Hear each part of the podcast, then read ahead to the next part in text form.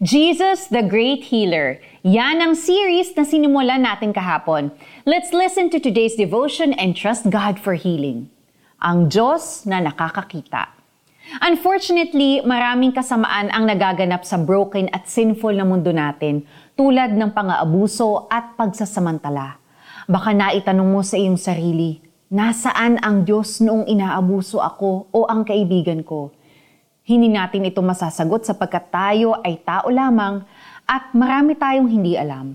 But know and believe that God's heart grieves when innocent people are abused, in suffering, and in pain. Kinamumuhian niya ang mga marahas. Kahit naligtas na ang isang tao sa abuse at violence, may epekto pa rin ito sa kanyang buhay. Survivors of abuse suffer from trauma hindi nawawala ang trauma overnight. Alam ito ng Diyos at nais na tayong tulungang maprocess ang ating trauma. There are times when He provides avenues for help tulad ng loved ones, friends, mga ka-church, counselors, pastors, organizations, and so on.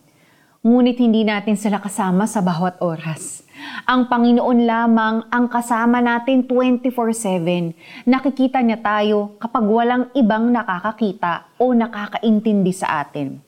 God weeps when we weep. God sees you and your pain. Let's pray. Lord, you see. You know what I have or what my friend has been through. Nakita ninyo ang lahat ng paghihirap at abuso na dinaanan ko at ng kaibigan ko. Please send your divine strength. I pray for physical, mental, and emotional healing for myself, for my friend. In Jesus' name, Amen. May application po tayo ah. Kung anuman ang iyong naranasan na sakit o pang-aabuso, know and trust that God wants to heal you and release you from your pain.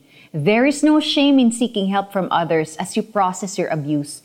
If it's not you who has gone through abuse, but you know a friend who has, pray and reach out to them. Tanungin mo ang Holy Spirit kung ano ang pwede mong gawin o sabihin para matulungan ang iyong kaibigan. You can also chat and pray with our prayer counselors. Kaya't nasabi ni Hagar sa sarili, Talaga bang nakita ko rito ang Diyos na nakakakita sa akin at hanggang ngayon buhay pa rin ako? Kaya tinawag niya si Yahweh ng ganito, Ikaw ang Diyos na nakakakita. Genesis chapter 16 verse 13. Thank you for joining us today. We encourage you to invite others too, especially those in need of healing. Bukas, pakinggan natin ng isa na namang mensahe ng Diyos sa atin tungkol sa ating kagalingan. See you tomorrow! Ako po si Sonja Khalid. Stay blessed!